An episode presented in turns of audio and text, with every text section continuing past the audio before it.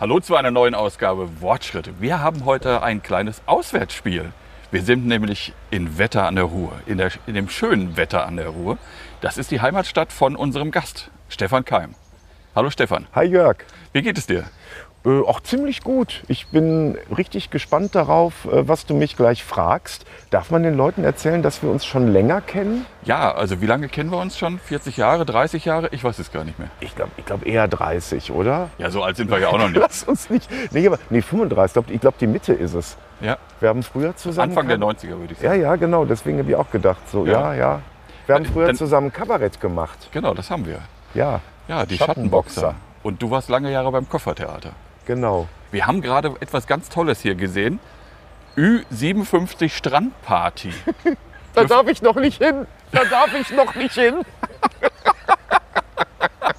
aber bald. Ja, ich dürfte hier hin. Also ich bin ja schon 57, Du darfst genau. Ich schon? werde ja im November 58, von Wir daher. gucken nämlich hier auf unser Freibad in Wetter, auf das wir ganz stolz sind, mit einer irren Rutsche. Und sind hier auf dem Parkplatz. Also das ist für mich wirklich so ein Ort meiner Jugend. Auf der linken Seite ist das ehemalige Gymnasium, in, wo ich mein Abitur gezimmert habe. Ja. Rechts das Freibad und dazwischen der Parkplatz mit äh, einem Kiosk. Und ich habe mich gerade riesig gefreut, dass das immer noch offen ist. Ich war nämlich längere Zeit nicht mehr hier. Ja, und wir gehen jetzt runter zum Hartgottsee. Falls unsere Wortschritte-Fans äh, irgendwie ge- das Gefühl haben, die Stimme kenne ich doch, dann müssen sie jetzt einfach mal kurz hinhören. Wortschritte. Evangelisch an Emscher und Lippe. Der Podcast mit Jörg Eils. Stefan, du bist The Voice of Wortschritte. Ja, unglaublich. Ist eine große Ehre. Habe mich sehr gefreut, als du mich damals gefragt hast. Nein, für mich war es eine Ehre, dass du gesagt hast, ich mache die Trailer-Stimme. Sehr schön. Aber äh, ich sag mal, im Hauptberuf bist du nicht die Wortschritte-Trailer-Stimme. Nein, ich konnte das so problemlos aufnehmen, weil äh, ich ja fast jeden Tag beim WDR in einem Radiostudio sitze und äh, dann natürlich auch einfach mal den Text, der ja auch nicht so umfangreich war, dann auch mit aufnehmen konnte. Wo du gerade dabei bist, stell dich doch einfach mal kurz vor. Ja, ja, kurz ist immer so eine Sache, vor allen Dingen, wenn es beruflich ist. Privat ist es einfach. Ich bin verheiratet und habe drei Kinder. Nur eins davon geht noch zur Schule, die beiden Großen studieren jetzt. Beruflich ist das alles ein bisschen schwieriger. Also, ähm, Mach ich nicht so lang, wir werden vieles unterwegs dann kennenlernen. Okay, also ich bin Kulturjournalist für verschiedene Medien. Ich bin Schauspieler, ich schreibe Theaterstücke, immer noch gelegentlich ein bisschen Kabarett wie früher. Sehr schön. Bin als Heinz Erhardt unterwegs, moderiere verschiedenste Formen von Veranstaltungen und gelegentlich verderbe ich sogar noch junge Leute, indem ich Dozent für Journalistenbildung oder an der Journalistenschule bin. Das ist ja schon allerhand. Du hast äh, bei meiner Anfrage, ob du mit mir Wortschritte machen willst, gesagt, ich bin aber nicht christlich. Ja, weil du doch für, äh, glaube ich, diesen Verein arbeitest, oder? Ja, ich arbeite für die evangelische Kirche. Das stimmt. Ich finde das jetzt auch nicht schlimm. Also meine Frau ist, äh, Das beruhigt ja. ist sogar Kirchmeisterin und äh, ich bin ja auch nun evangelisch sozialisiert und aufgewachsen, aber ach, ich bin einfach nicht gläubig. Deswegen, ähm, ich teile da äh, also ethisch sehr, sehr viele Grundeinstellungen, aber ich gehe nicht in den Gottesdienst und äh, für mich ist die Bibel ein großartiges Buch. Aber genauso wie äh, Herr der Ringe auch ein großartiges Buch ist oder Berlin Alexanderplatz, es äh, ist einfach voller toller Geschichten und ich liebe ja Geschichten. Aber ähm, ich habe jetzt nicht diesen Anspruch, dass das da oder die, die, äh, das Gefühl, dass da eine Wahrheit, eine unverbrüchliche drinsteckt. Also nicht mehr als in anderer Literatur. Ja. Ist es nur der fehlende Glaube oder hat äh, sonst etwas dazu geführt, dass du bist du ausgetreten irgendwann? Ich bin irgendwann ausgetreten. Das ist eigentlich eine ganz blöde Geschichte. Ja, bitte. ziemlich privat. Äh, ähm, Gott, hoffentlich haut meine Frau mich nicht, wenn ich das jetzt erzähle. Also wir waren zwischendurch mal drei Jahre getrennt. Und dann habe ich gedacht, ich war die ganze Zeit vorher auch nur in der Kirche geblieben, weil sie halt gläubig ist. Und habe mir dann gedacht, ja Gott, also wenn wir jetzt eh getrennt sind, äh, ja genau, wenn wir jetzt eh getrennt sind, kann ich Kirchensteuer sparen. Aber wir sind verheiratet geblieben, weil unser Grundsatz war ja immer, die Kinder sollen nicht drunter leiden. Und Ja. wir wollten das alles auch weiter zusammen wuppen, das Unternehmen, Familie. Und dann habe ich dann festgestellt, auch äh, hat mir überhaupt nichts gebracht.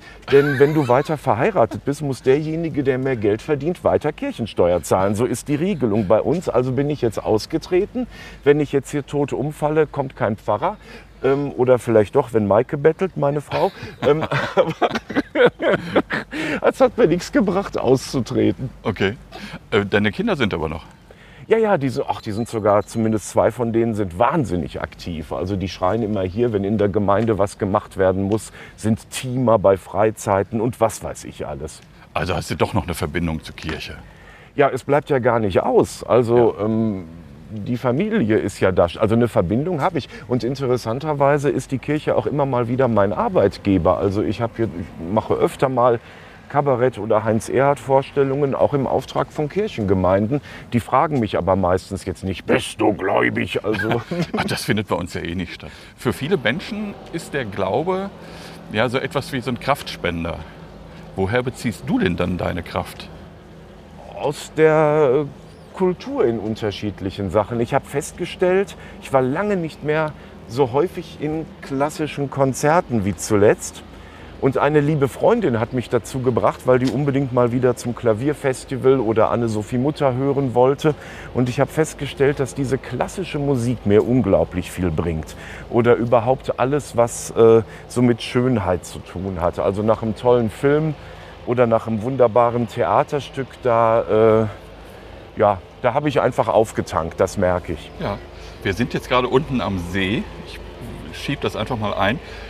Es ist einfach wunderschön hier. Das Die Sonne scheint. Ne? Also wir ja, haben ja. auch heute aber einen wirklich wahnsinnigen Tag erwischt. Ja. Also ist ja wirklich kein Wölkchen am Himmel. Okay, die Natur ächzt und schreit, weil es dringend regnen muss.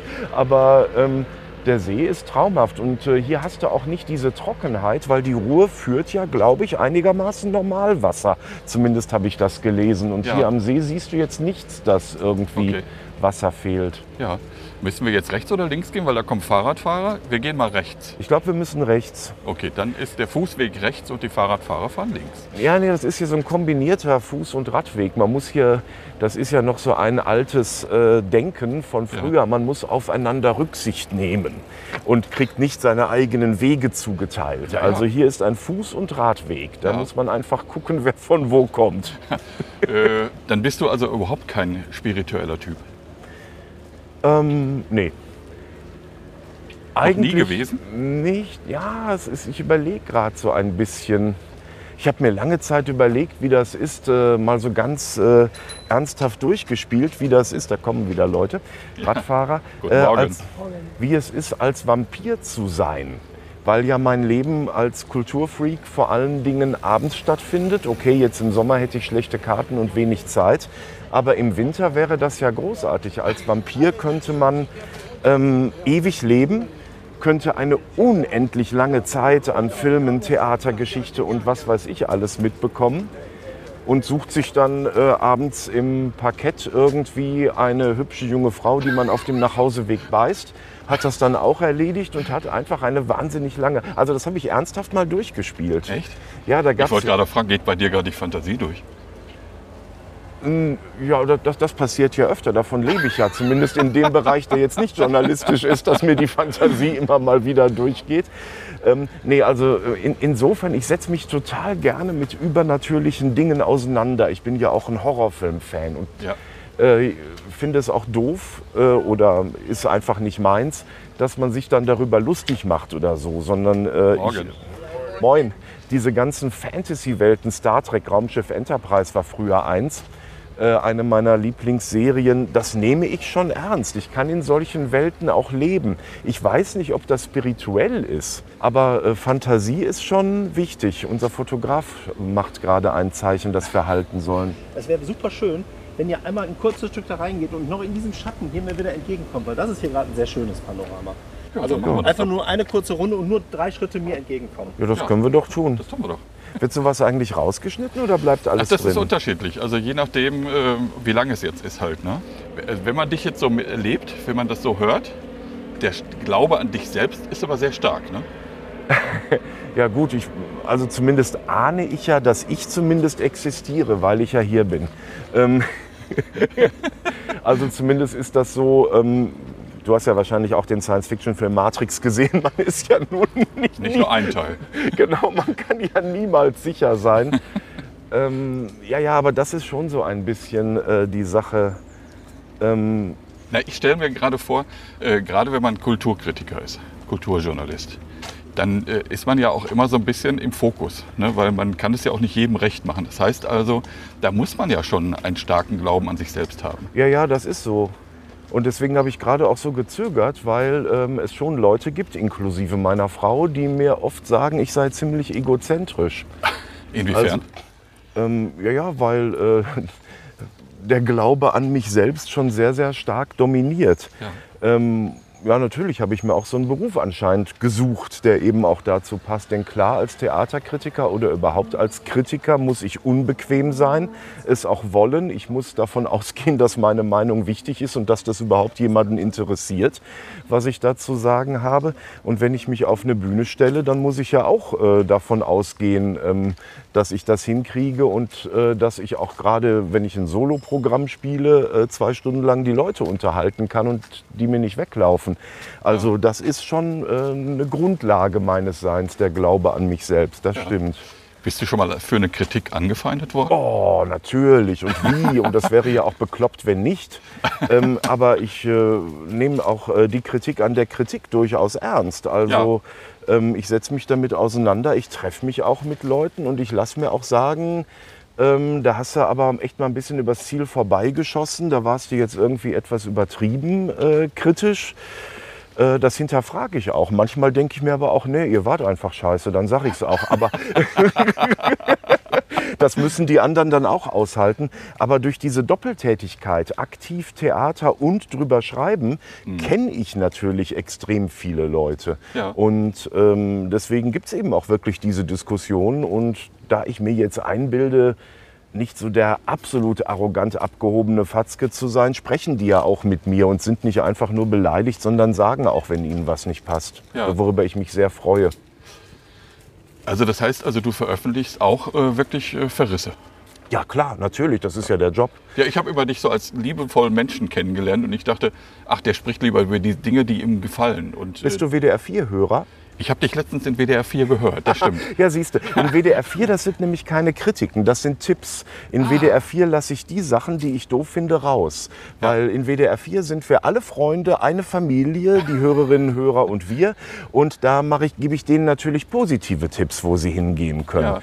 So in WDR 5 oder WDR 3 oder Deutschlandfunk. Ähm, seit neuestem bin ich auch äh, freischaffender Redakteur bei Theater der Zeit, also bei so einem der großen Fachblätter für Theater. Ähm, also da muss ich natürlich kritisch sein klar. und Vergleiche heranziehen und äh, da wird das natürlich auch erwartet und ich bin das ja auch gerne. Ja. Wo du gerade WDR 4 angesprochen hast, äh, also ich habe dich wieder total äh, professionell erlebt und ich habe immer das Gefühl, der Stefan, der ist gar nicht vorbereitet, aber der macht da, der schüttelt das einfach so aus der Hand, weil es kommt einfach so locker und lässig rüber, wie du es äh, mit der Kollegin im Studio dann besprochen hast. Das äh, klingt nicht nach Arbeit, das klingt einfach nach eigenem Vergnügen, wenn du das machst. Ja, da sind jetzt aber zwei Sachen drin, die wir auseinanderhalten müssen. Es ist mein Vergnügen. Ich habe mein Hobby zum Beruf gemacht. Ich liebe das, was ich tue. Vorbereiten muss ich mich aber trotzdem, denn äh, also ich habe das im Kopf von Harald Schmidt. Der hat zitiert über Kurt Felix: Wenn du was aus dem Ärmel schütteln willst, dann musst du vorher auch was reingetan haben. Und äh, das ist auf der einen Seite die Erfahrung, die ich natürlich jetzt mit Mitte 50 auch langsam habe, aber Ja. ich bin natürlich ganz brav am Recherchieren vor jeder Sendung und lese nach und wie hängt das zusammen und all diese Dinge, die sind Ja. dann schon, also ohne das geht's nicht. Dann, also habe ich es gar nicht gemeint. dann klingt bei zwar dir, locker, aber vielleicht auch blöd und das möchte ich nicht sagen. Ja, aber es klingt eben nicht, dass du das von deinem Skript irgendwie abliest. Das meine ich damit. Ach so, nee, das habe ich ja auch gar nicht. Ach, siehste. Also ich habe äh, jetzt bleiben wir bei WDR 4, da habe ich so einen Online-Text geschrieben, aber den habe ich da nicht liegen. Also ähm, ich habe da immer so ein paar Namen liegen, weil das ist ja immer blöd, wenn einem dann plötzlich die Namen nicht einfallen oder so. Stimmt. Ne? Und das passiert im Alter ja immer öfter. Ja, das passiert.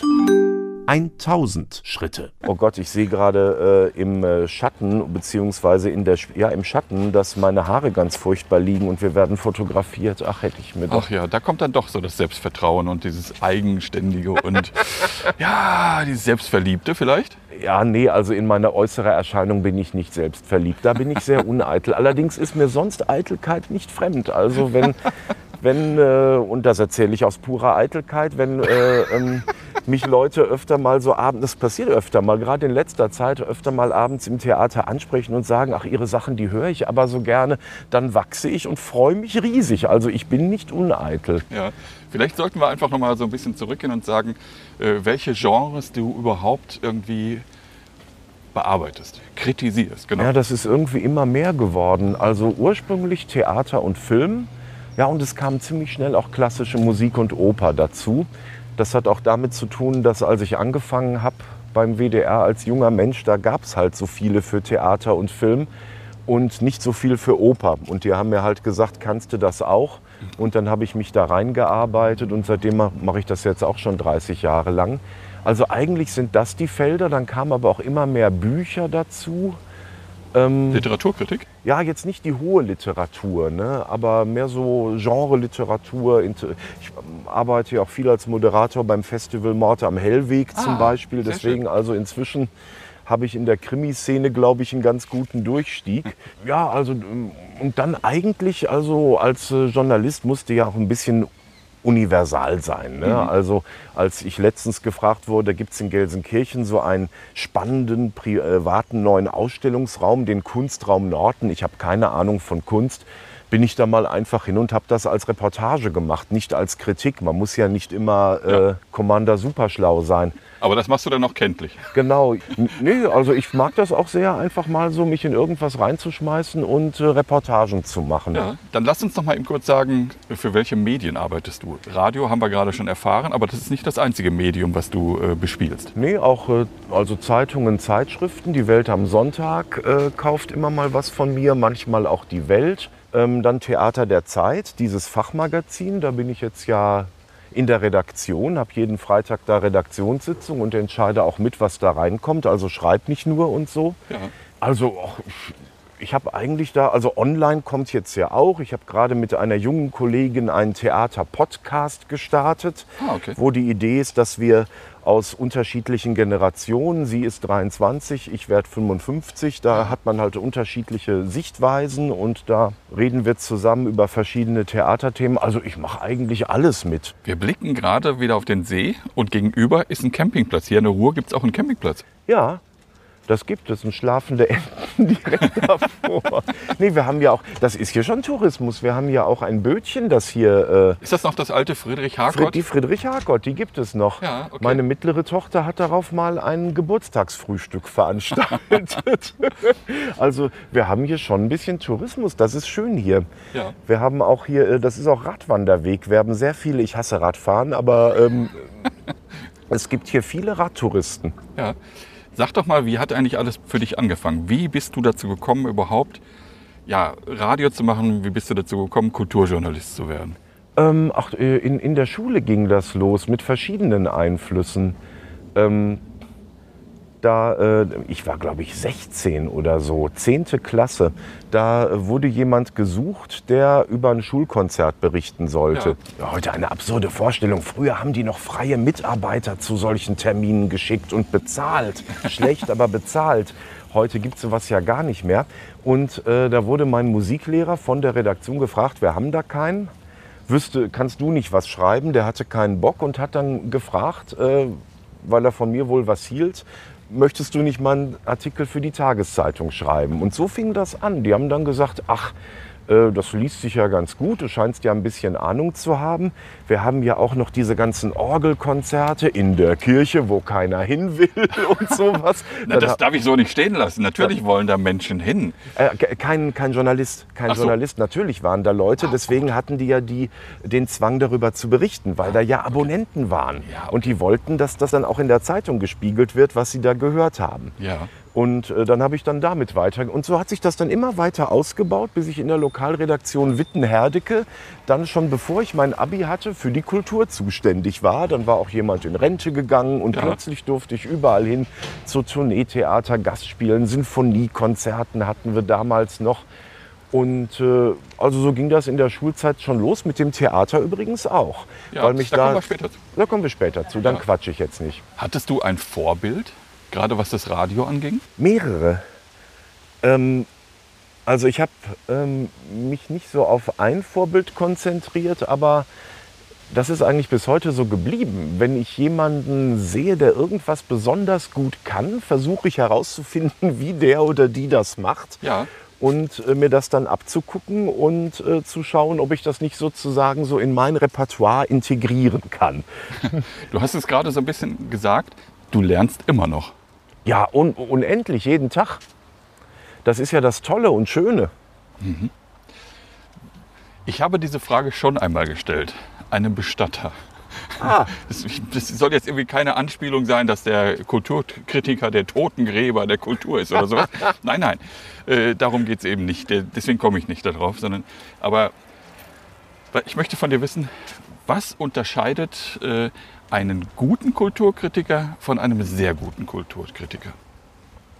Oh, das ist wirklich jetzt schwierig, weil das eine total subjektive Sache ist. Denn einige Leute mögen zum Beispiel, was du vorhin angesprochen hast, meine Begeisterungsfähigkeit. Andere sagen, nein, das darf auf keinen Fall sein. Ich möchte vor allen Dingen Seriosität und Kompetenz.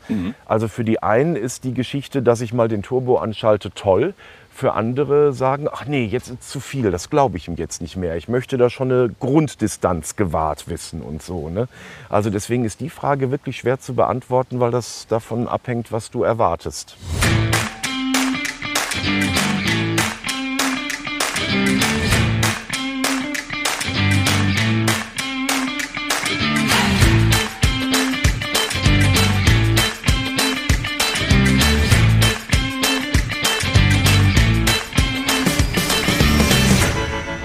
Reden wir über das Theater. Bedienst du als Kritiker alle Spielarten? Musiktheater, Tanztheater, Sprechtheater? Oder? Weniger Tanz. Also ähm, Tanz interessiert mich zwar sehr, also äh, sagen wir mal so, kein klassisches Ballett, Ach, weil da Dank. muss man Sachen auch kennen, die ich nicht kenne, Ja. die, wie diese ganzen Figuren und Schritte und so weiter heißen. Ich, ich kann damit nichts anfangen, muss ich ehrlich sagen, mit Ballett. Ja, ich finde es auch oft sehr künstlich. Das kommt ja auch so. Wahrscheinlich wüsste ich mehr drüber, wenn ich es wenn ich's toller finden würde.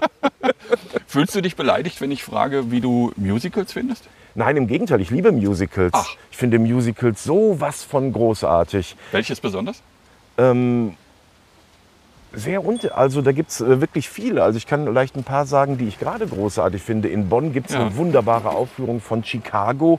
Das ist so ein extrem witziges ähm, Gangster-Musical, ich glaube aus den 20er Jahren, wenn mich nicht alles täuscht, wo es aber auch um Fake News geht und wie Wahrheiten verdreht werden und sowas. Also auch wirklich was aktuell Satirisches.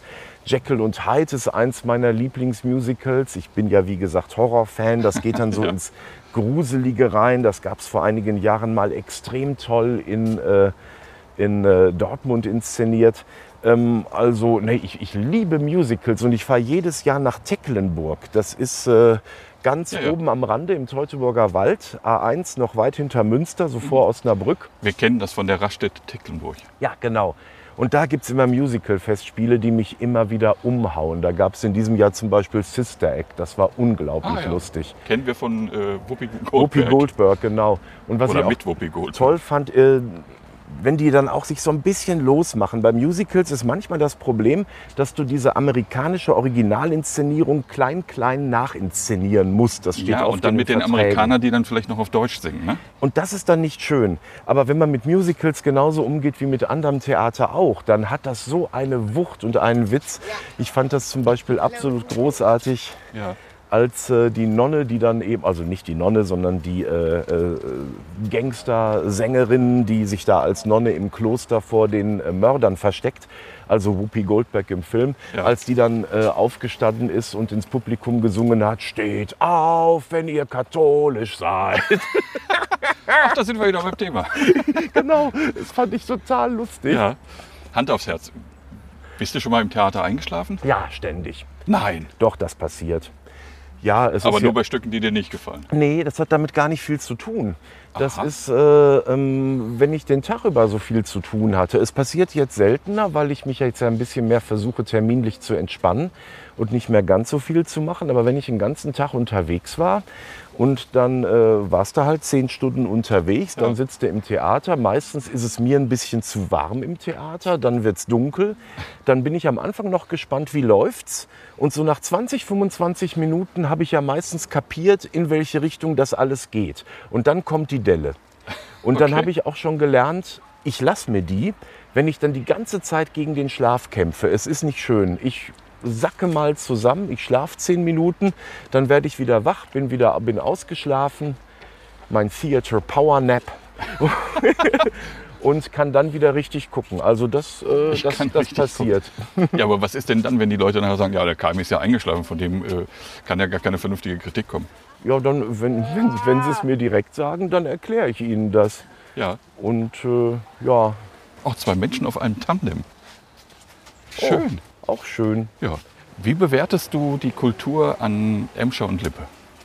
Also wir haben die Ruhrfestspiele. Was gibt es sonst noch? Ähm, da gibt es äh, ähm, unendlich viel, was ich äh, auch immer wieder noch neu entdecke. Also viele Freilichttheater, die ja nicht nur im Sommer spielen, sondern ja auch inzwischen auch ihre eigenen Studiobühnen haben und drinnen Programm machen. Äh, das sind natürlich zu einem großen Teil Laien, aber sehr, die wollen was. Die haben dann Profi-Regisseure sich geholt und äh, das macht mir riesig Spaß, sowas anzugucken. Ja. Und äh, ja, da gibt es ja auch ohne Ende Museen und ähm, also ich finde, ich bin da sehr gerne und lange Zeit ist gerade dem WDR ja vorgeworfen worden, dass wir das Land äh, zu sehr vernachlässigen und eigentlich nur über Köln, Bonn, Düsseldorf und Ruhrgebiet berichten. Ja. Und wenn wir mal nach Bielefeld kommen, dann ist das schon äh, eine Heldentat. Also das versuchen wir jetzt äh, heftigst zu ändern und haben es in diesem Jahr auch gemacht, dass wir Also ihr kommt jetzt auch mal nach Bottrop oder Haltern am See. ja, ja, ja. Also ich war schon an Orten in diesem Sommer äh, und habe äh, Gut Kump in Hamm, also auch solche Orte, wo nur gelegentlich mal was stattfindet. Da haben wir einfach diese Orte vorgestellt und berichtet, was da passiert. Ja. 2000 Schritte. Du bist so lange schon im Geschäft, ne? Ja, Ich sag mal, wird das irgendwann nicht immer so langweilig? Das, man hat doch im Grunde schon alles gesehen. Eine Boulevardkomödie ist doch wie die andere. nein, Frau im Negligé, nein. Die, Mann die, kommt rein, Liebhaber geht ab. die, die ich schreibe, sind viel besser. Ja, wir reden ja nicht von denen, die du schreibst. Aber es ist doch einfach so. Also das Stilmittel ist doch immer das gleiche. Oder, oder nehmen wir die Klassiker. Ne? Also da, die müssen ja wirklich dann anders inszeniert sein. Also da, da werden sich ja manchmal auch Sachen so aus dem Kopf geleiert. Ne? Ich sag mal Hamlet unter Wasser, äh, Romeo und Julia in China. Ne? Sie eine uigurische Landfrau, er chinesischer Grenzsoldat. ne? Und dann so in einer lauen Sommer, die sich natürlich ineinander verlieben und dann in einer lauen Sommernacht äh, beschließen sie beide, sich umzubringen. Ja, mit einer Überdosis äh, Glutamat. Ja, da, da, ich ahne, worauf du anspielst und habe so einen Mist natürlich auch gesehen. Also inzwischen. Ja, worauf ich hinaus will, ist doch ganz einfach der Punkt. Äh, du gehst jetzt noch zehnmal in Warten auf Godot. Kleiner Spoiler, der kommt nie. Ja, da war ich übrigens auch lange nicht mehr. Warten auf Godot habe ich bestimmt zehn Jahre nicht mehr gesehen. Ähm, ach, das, das Besondere, das ist ja anders als im Film, wobei ich mir auch Filme gerne öfter angucke, aber dann natürlich nur die, die ich mag. Es, es wird ja immer wieder live gespielt und Ja. das ist immer wieder etwas völlig Neues. Man schwitzt ja mit und äh, fiebert ja immer auch mit, äh, wenn da wirklich Menschen stehen. Deswegen bin ich ja auch so begeistert vom Theater in all seinen Formen. Und äh, Ah, es gibt schon viele Varianten. Also die Boulevardtheater versuchen jetzt auch von ihrem spießigen Image wegzukommen und neue Formen zu entwickeln. Ähm, und das auch schon mit teilweise recht gutem Erfolg. Ähm, und ich- habe eine ziemliche Wandlung durchgemacht. Am Anfang war ich auch noch mehr, äh, vielleicht wurde das von mir als junger Mensch auch erwartet, für die progressiven Formen, habe mich sehr dafür eingesetzt, dass Dokumentartheater ernst genommen wird und alle möglichen äh, positiv versponnenen Formen. Heute mag ich es auch sehr, wenn jetzt wie gerade in der Oper Dortmund eine Zauberflöte mal wieder zauberhaft inszeniert wird und finde es eigentlich sogar schön, nicht blöd und nicht rückwärtsgewandt, aber ein Stück als Stück gespielt zu sehen und zwar so präzise, dass ich mir als Mensch von heute selber Gedanken machen kann, was das mit mir zu tun hat. Ja. Und es gibt gerade beides im Theater. Sowohl eine teilweise immer extremer werdende äh, Tendenz dazu, alles, äh, also teilweise ja auch Klassiker gar nicht mehr zu spielen, sondern sie aus heutiger Sicht mit Gendersprache und allem Möglichem zu überschreiben und äh, den heutigen Debatten gerecht und so. Ähm, Das kann auch mal gelingen, aber eigentlich ist das für mich eher das, was mich langweilt, weil ich es schon so oft gesehen habe. Okay. Und äh, Was sagst du zu der Winnetou-Debatte? Ach, äh, sie ist wie so vieles so hochgeputscht. Ne? Ich meine, dieser, ob der Verlag jetzt da richtig entschieden hat, äh, weiß ich nicht, aber das ist ja seine Sache. Die müssen ja entscheiden. Es geht ja nie um Karl May. Es geht ja um ein Begleitbuch zu einem Film. Also einfach zu einer Geschichte, die man so ohne großen literarischen Wert mitveröffentlicht, um noch den Leuten, die den Film gesehen haben, noch ein bisschen Geld aus der Tasche zu ziehen oder ihnen noch ein bisschen Erinnerung zu bieten oder Gerne. sowas. Ne? Ja. Ähm, also das ist dann ja alles von der Bildzeitung so aufgebauscht worden. Ja, wenn man, ich sag mal so, in die ewigen äh, Besucherlisten der Kinocharts guckt, ne? Wer steht ganz oben? Immer noch Winnetou? Nee, der Schuh des Manitou. Ach, der Schuh des Manitou, Ich okay. glaube, so knapp 12 Millionen. Also so in, in Deutschland, ne? Sonst Ja, ja. sind es ja, glaube ich, Avatar Winnetou ist, und warte, ich sowas hab's und mir aufgeschrieben. Winnetou ist äh, ja, äh, auf Platz 5. An fünfter Stelle mit 10,5 Millionen Menschen, die diesen Film im Kino gesehen haben. Wahnsinn. Und der Schatz im Silbersee auf Platz 7. Mit 10 Millionen. Das ist der, wo Eddie Arendt mitspielt. Ich war ein großer Fan von Eddie Arendt. Ja, also da sieht man irgendwie, es ist eine komische Debatte eigentlich, finde ich, oder? Ja, äh, aber wie so vieles, äh, viele Leute sind so unglaublich aggressiv. Die suchen sich Sachen, um sich drüber aufzuregen und der Gehalt des Ganzen ist dann oft eher gering. Ja. Wie oft gehst du im Jahr ins Kino?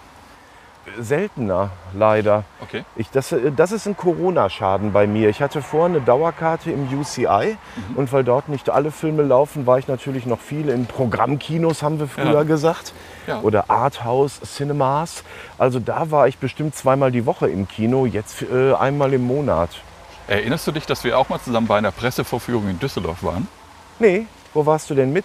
Eine Lieblingsromanze, E-Mail für dich. Ach, da waren wir zusammen, das wusste ich Ja, nicht. und Hennes Bender war auch dabei. Ja, Hennes ist öfter da. Äh, Hennes sehe ich auch immer mal wieder im Kino. Ja. Hast du den Film bei damals bei verrissen? Den, bei den Pressevorstellungen. Ich weiß gar nicht, ob ich überhaupt was drüber gemacht habe. Also Ma wenn, magst du Romanzen? Dann frage ich mal so. wenn sie nicht zu doof sind. also mein Genre ist eigentlich mehr das Spannungskino. Okay, pass auf, wir machen ein kleines Spielchen. Ich gebe dir ein Zitat und du sagst mir, aus welchem Film es stammt. Okay. Ich glaube, ich habe das schon mal mit äh, René Steinberg letztens gespielt. hm? Oh, oh Gott. Also es sind Liebesfilme. Und, und wie gut war der? Das weiß ich nicht mehr. René, René ist sensationell gut. Ja, René ist immer gut. Alles andere wäre jetzt ja gelogen.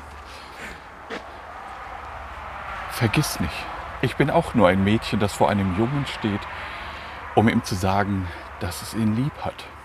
Grease? Nein. Grease. Ich habe gerade an Oli Als ich dich angeguckt habe, musste ich an Olivia Newton-John denken. Warum? Weiß ich auch nicht, die ist ja leider auch that tot. I want oder warum? Aber ich habe das mal gehört, aber ich weiß es nicht. Ja, Notting Hill. Notting Hill. Ja, als sie ihm noch das Bild geschenkt hat und dann in, der Bücher, in seiner Bücherei steht. Und das ist auch einer der, der schmächtigsten Sätze, die es überhaupt gibt, finde ich. Oh mein Gott, Ja. wenn das meine Frau hört, dann macht sie sich. Ja, Deine Frau hat eine Menge zu tun, wenn sie den Podcast hört. ja das glaube ich auch. Ja. Schöne Grüße an Maike übrigens. Hallo Maike, ich hoffe, ich darf nur nach Hause. Ich erzähle dir das nicht. Ich habe dir schon erzählt, dass ich den Podcast mitmache. Zweiter Film. Ja. Blumenstrauß aus angespitzten Bleistiften. Ach man, kannst du nicht das mit der Melone fragen? Das ist Dirty Dancing. Oh, das war doch, ja gut, das war auch ein Liebesfilm. Nee, das mit, den, mit der Melone kommt nicht. Ach so ein Mist, den, den wüsste ich. Ja, das ist der Blumen- Film, in dem wir gerade waren. Der ist nämlich auch bei Trivial Pursuit. Das ist E-Mail für dich? Das war E-Mail für dich. Den habe ich seitdem auch nicht wieder gesehen. Das ist so die Sache, diese Romanzen gucke ich auch immer nur einmal. Komm, noch ein. Vielleicht kennst du den. Regnet es auch noch? Warte mal. Ja, jetzt habe ich es versemmelt. Regnet es noch? Ich weiß es gar nicht. Ähm, das ist äh, drei Haselnüsse für Aschenbrödel. Ja, das habe ich bearbeitet. Da kommt das wirklich drin vor. Nee, Ach nee, scheiße, das ist meine Fassung und ich habe das, glaube ich, da nur reingeschrieben. aber mit den Zahlen war schon ganz gut. Das war aus vier Hochzeiten ein Todesfall. Ach so. oh, auch den habe ich nur einmal gesehen und ich erinnere mich bloß an den Auftritt von Mr. Bean. Okay, ich will dich nicht weiter strapazieren. Äh, was Nee, ist denn deine ultimative Top 5 der Lieblingsfilme? Oh, schwierig. Äh, früher hatte ich immer gedacht, äh, True Romance. Ähm, ich weiß gar nicht, ob da jetzt einer drüber kommt. Ähm, das ist kein Liebesfilm, das ist ein ziemlich harter Thriller in der Quentin, Tarant im Quentin Tarantino-Umfeld mit Patricia Arquette. Mein Gott, war die gut. Und ähm, Christian Slater, als er noch jung und auch sehr gut war. Und dann in Nebenrollen Christopher Walken und Dennis Hopper und Brad Pitt und ganz Ja. großartig. Den Film habe ich geliebt. Da bin ich auch abgefahren äh, mit eigenen Träumen. Äh, aber das führt jetzt ein bisschen zu weit. Okay. Dann liebe ich so richtig klassische Hollywood-Grusler wie Hush Hush Sweet Charlotte, das heißt Wiegenlied für eine Leiche auf Deutsch mit Betty Davis und Olivia de Havilland. Das ist selten, glaube ich, was Gruseligeres gesehen. Okay. Ähm, Werner Herzog. Ich habe mich gerade viel mit Werner Herzog beschäftigt, weil der ja 80 geworden ist. Ja. Und auch da, also Fitzcarraldo mit Kinski, das ist schon auch ein absoluter Lieblingsfilm.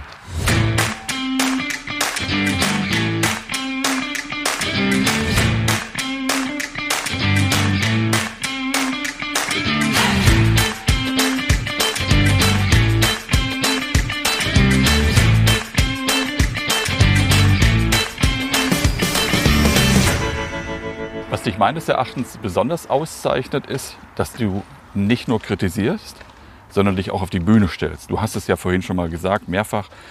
Äh, du spielst selbst auch Theater. Was steht aktuell auf deinem Spielplan? Jetzt direkt äh, Auftritte mit dem Kollegen Leslie Sternfeld. Wir machen Musikkabarett, das Humor heißt und äh, auch den Humor behandelt in seinen unterschiedlichsten Formen. Ja. Ähm, dann geht's im November und März auf Tour mit der bezaubernden Kollegin Michaela Schaffrath, die inzwischen auch eine richtig gute Freundin geworden ist. Wir haben erst äh, eine Boulevardkomödie gespielt, den Mustergatten, und sind jetzt unterwegs, äh, unter anderem auch in Marl übrigens, um Werbung zu machen. Gerne. Anfang November mit Der Mönch mit der Klatsche. Das ist eine Edgar Wallace-Parodie, die ich geschrieben habe. Und da geht es darum, dass Michaela und ich, wir sind die Regieassistentin und der Beleuchter und die Schauspieler sind nicht da.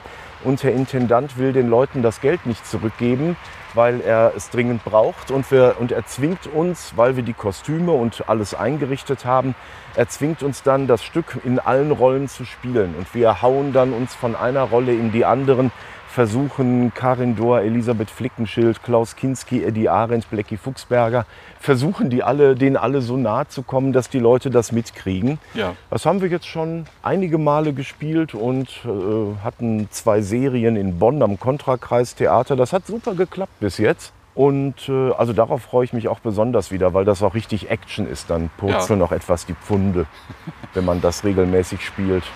Wenn du den Leuten sagst, ich spiele mit Michaela Schaffrath äh, Theater, wie reagieren vor allem Männer in unserem Alter?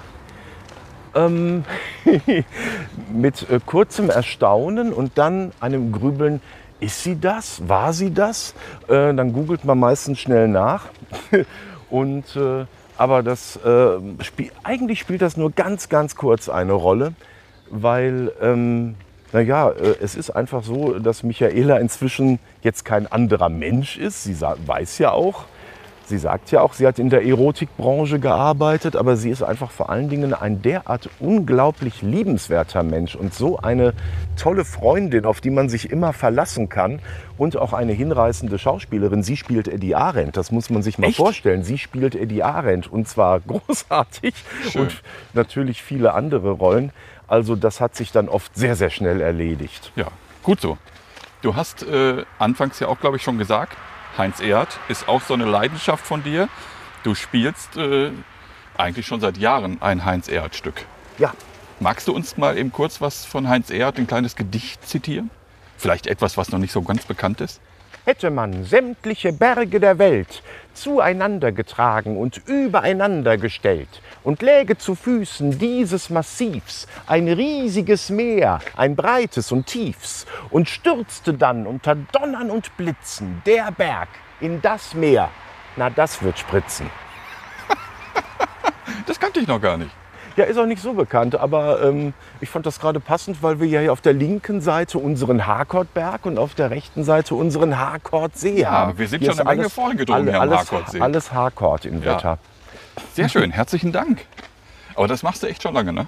Ja, Ach, da habe ich ja schon angefangen, schon äh, während der Schulzeit haben wir unsere freie Theatergruppe Koffertheater gegründet. Ja. Und da haben wir eine Heinz-Erhardt-Revue mit sieben oder acht Leuten gespielt. Schön. Weil ich damals schon die Texte von dem so toll fand. Daraus Ja. hat sich dann eine Viererfassung entwickelt in der Studentenzeit, womit wir viel, viel über Jahrzehnte unterwegs waren.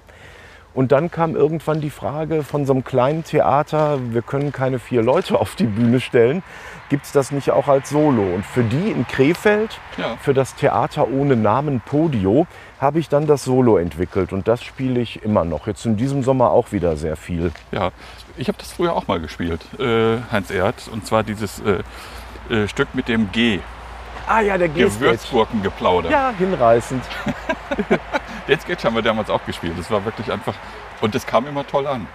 Ja, weil der so eine, der hat einen Humor, der nie, und das ist das Besondere, der nicht auf Schadenfreude basiert. Ja. Fast alle Humorsachen, da passiert Leuten irgendwas oder man macht sich über jemanden lustig. Heinz Erhardt hat sich immer nur über sich selbst lustig gemacht und die Sprache ganz elegant verdreht und unglaublich kreativ verdreht. Ja.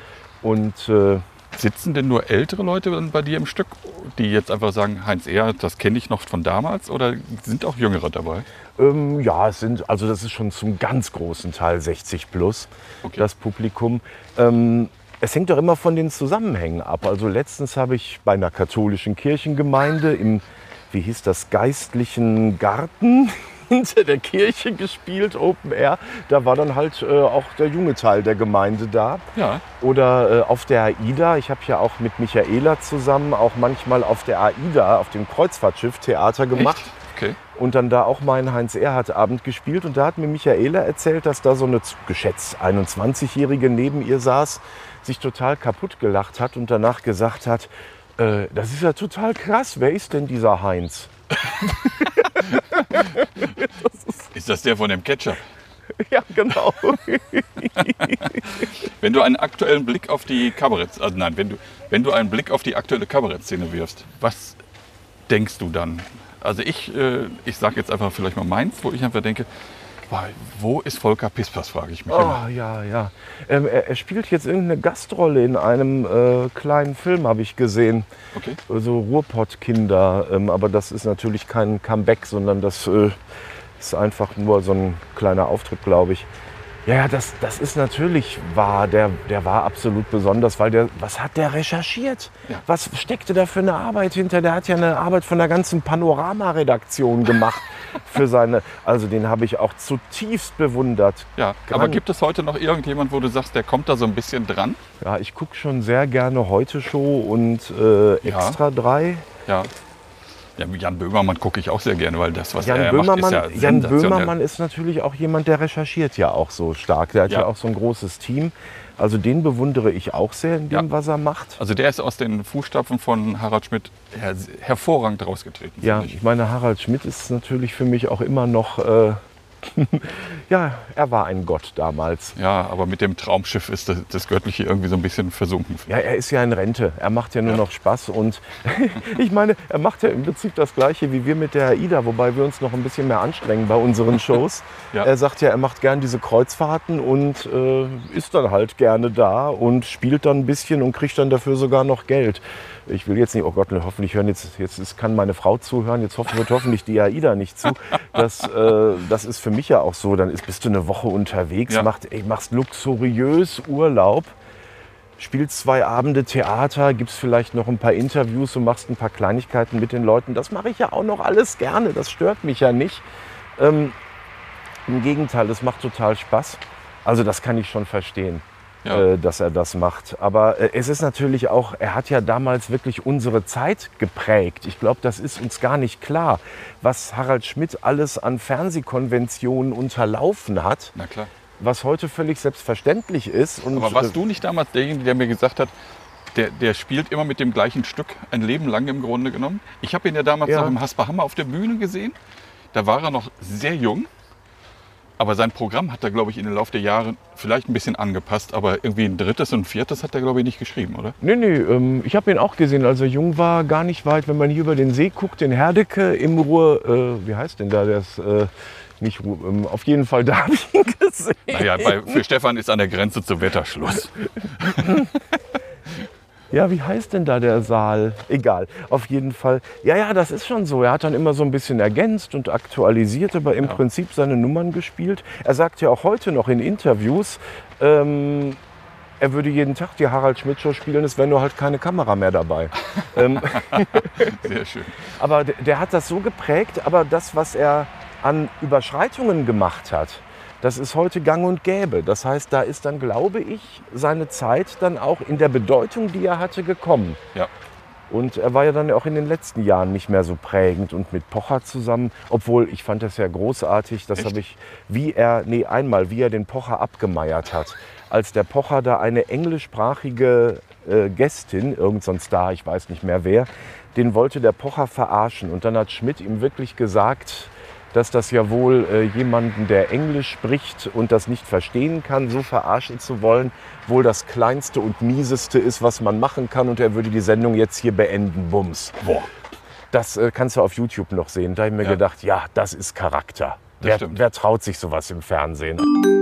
3000 Schritte. Sie haben Ihr Ziel erreicht. Wir haben eigentlich unseren Zielort erreicht. Wir wollten jetzt hier an diesem Minigolf-Kiosk uns was trinken. Aber der ist genauso zu wie das Restaurant Friedrichs, wo wir losgegangen sind, wo ich dachte, da treffen wir uns erst auf einen Kaffee. Genau. Das heißt, ja, wir finden keinen Kabarettisten gemeinsam, dann bleiben wir einfach dabei, äh, dass du lustige Sachen machst. ja, genau. Vielleicht hast du noch zum Schluss noch mal so einen für uns?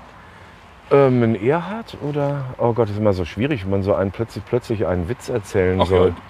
Ich muss gerade eine äh, äh, Szene denken, das findest du auf YouTube. Äh, unmögliches Interview mit Klaus Kinski. Da wird er auch gefragt, da ist er mit Jesus auf Tournee übrigens. Und da wird er gefragt, können Sie mal eine kleine Kostprobe geben? So ähnlich wie wir. Steht mitten in der Natur irgendwo, auch am Wasser. Sagt, nein, nein, das, das, das, das kann ich nicht, das, das geht nicht. Äh, aber und dann stottert er nur noch die ganze Zeit rum und das endet dann im Schluss darum, dass dann mit einem seiner berühmten Ausfälle, Achtung Mikro, Du Sau, du!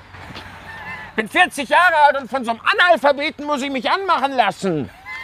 Ja, in dem Sinne, Stefan. wäre das nicht ein schönes Ende? Das ist ein schönes Ende. Herzlichen Dank. Ich glaube, wir haben nicht alles besprochen, aber 3000 Schritte ist halt äh, das, die Endmarke, die wir haben. Äh, herzlichen Dank. Es hat mir wirklich viel Spaß gemacht. Es ist auch einfach schön, dich mal wieder gesehen zu haben. Ja, das geht mir genauso. Ja. Schön. Und äh, wenn äh, du mal in der Nähe bist, kann ich nur sagen, geht vorbei und guckt euch diesen Mann an.